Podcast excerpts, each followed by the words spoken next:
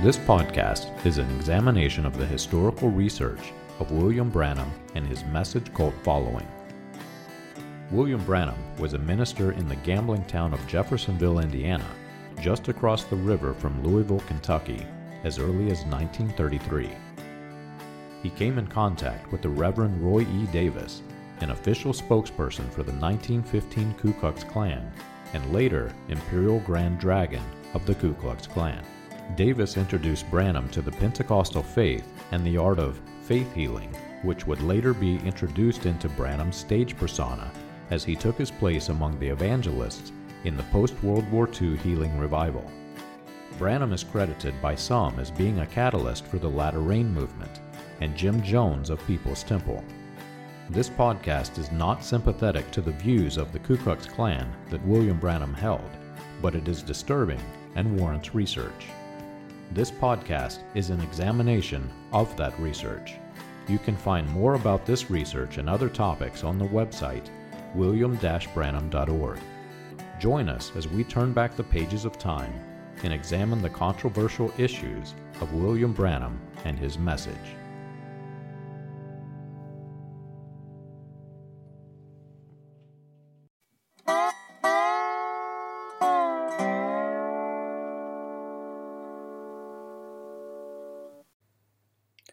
Many leaders of the Pentecostal movement promoted a God of wrath using fundamental passages of Scripture and twisting them out of context to suit his own purpose.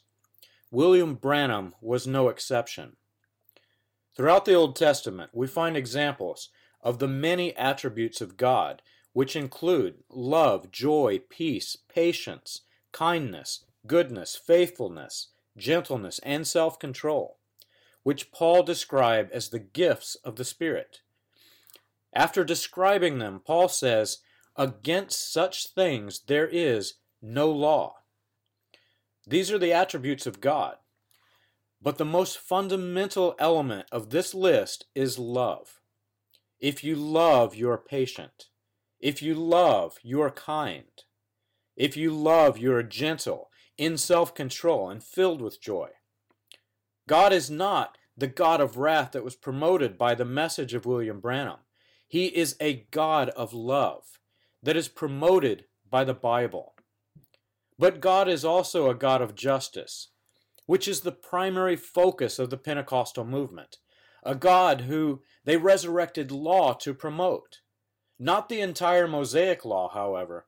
The Pentecostal movement pick and chose which laws suited their agendas, both from the Old Covenant and the New. Women must have the long hair, which they claim was a new law established by the Apostle Paul. But they ignore the portion of Scripture stating that women must not braid their hair. The braiding of hair must have been cultural. Let's ignore that, but condemn the entire world of other Christians because they can't see which law that we picked from Paul's statements. William Branham's ministry focused solely upon the judgment side of the scriptures, which promoted an imbalanced God, a God that many who leave the message refuse to serve, and with absolute justified reason. If this ministry was based on complete fiction, then this God must also be fiction. How could God pretend to love the world enough to send his only Son to die for us, if he is a God of wrath that would not care about the people of Sodom, or of the people of the entire face of the planet during Noah's day. And William Branham combined scriptures from two different books of the Bible, promoting this God of wrath as the same God that is ready to bring his vengeance down upon all who did not believe in his ministry. He is often quoted saying, As it was in the days of Noah, wherein eight souls were saved, so also shall it be at the coming of the Son of Man. But these passages of Scripture, one taken from the Gospels and the other one taken from 1 Peter 2 and 3, are describing two of the attributes of God bringing them together, the God of love and the God of justice. to protect those who love him. Peter, describing exactly this fact, explains why the eight persons were saved. God's patience waited in the days of Noah while the ark was being prepared, in which a few, that is, eight persons, were brought safely through water. That's 1 Peter 3:20. And you'll remember that this patience was one of the fruits of the Spirit and is a result of the love of God. God protecting his own. Does that mean that God did not love the, the people of Sodom? By no means. Just as we have a set of laws established to protect our good, our loving and caring people of today from the wicked and the evil of our cities, God has established himself as a God of justice to protect the righteous. And before you can understand what the righteous means, you must first remember that Branham twisted even that simple of a statement. Righteous does not mean those who believe William Branham to be a prophet of this last day. Those writing on the false teaching of the Pentecostal movement and this twisted God of wrath use Sodom as their example. Our God is a vengeful God, one who cares so little for mankind that he would demolish an entire city filled with people. Branham used Sodom as his, his example for almost every major doctrine. Billy Graham, another Christian man, speaking to other Christian people, was described by William Branham as going down into Sodom by speaking to the Christian denominations of faith, all while he himself pretended to do the same thing through the Full Gospel Businessman's Association. Some pastors, influenced by this false teaching, use homosexuality as their platform for Sodom. The city was filled with homosexuals, so filled that God smote them from the face of the earth. I've heard this false teaching coming from so many pulpits that it is evident to see that the Pentecostal movement has infected the church. If we read Ezekiel 16, we find that Sodom was condemned for losing their love of their fellow man. And God said that Jerusalem was worse than Sodom because she prostituted herself to the other pagan nations who also had lost their love for the fellow man. This love, the summary of all the attributes of God, is what God considers to be righteous. But to protect those who have this love for their fellow man in their hearts, God must become a God of justice. Abraham pleaded with him to spare Sodom. Genesis 18 explains that Abraham begged God, if there be fifty who had righteousness, love for their fellow man found in Sodom, please let them be spared. There was not.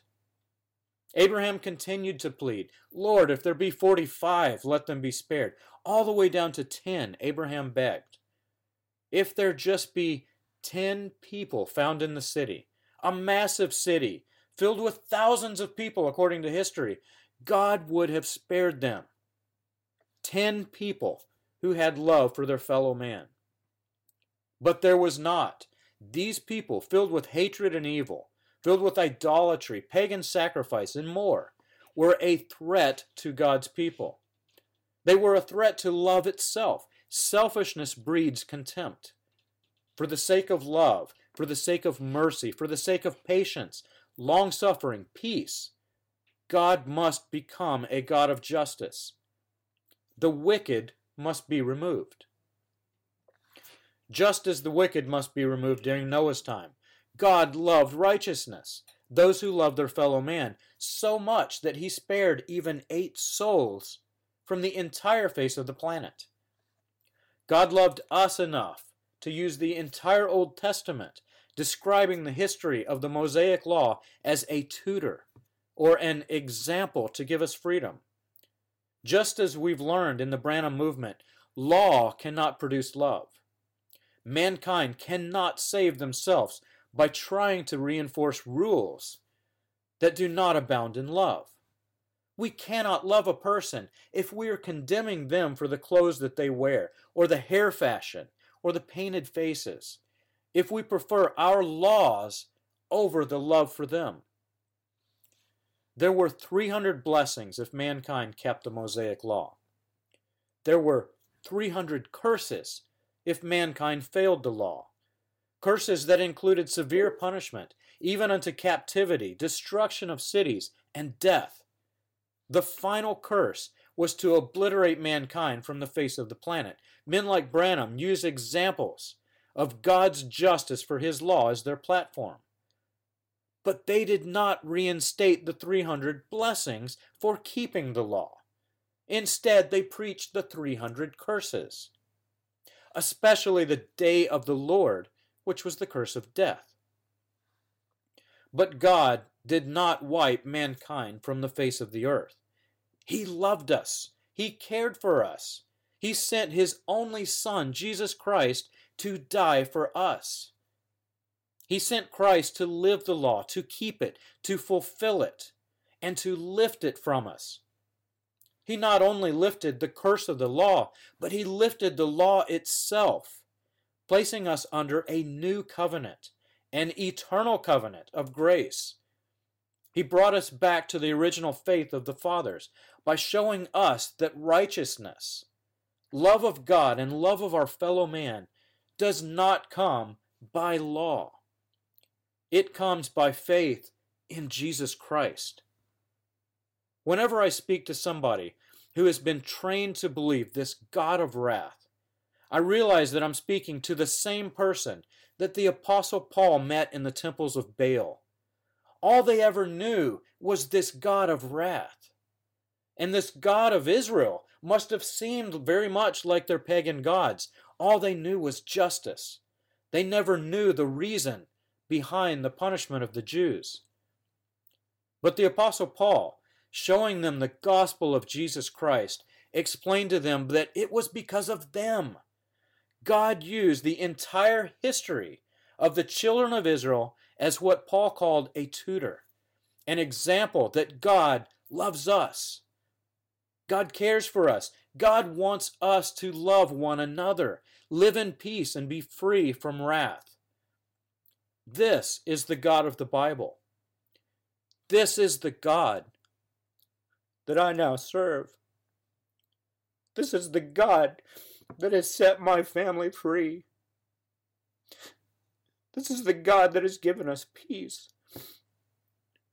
and has lifted us from the curse that had us bound for the last decades of our lives if you don't know this God and you believe that this Bible, this God of the Bible, is a God of wrath, then I beg you to start reading the Gospel of John. If you don't know the God of love, then you have never heard the gospel of Jesus Christ.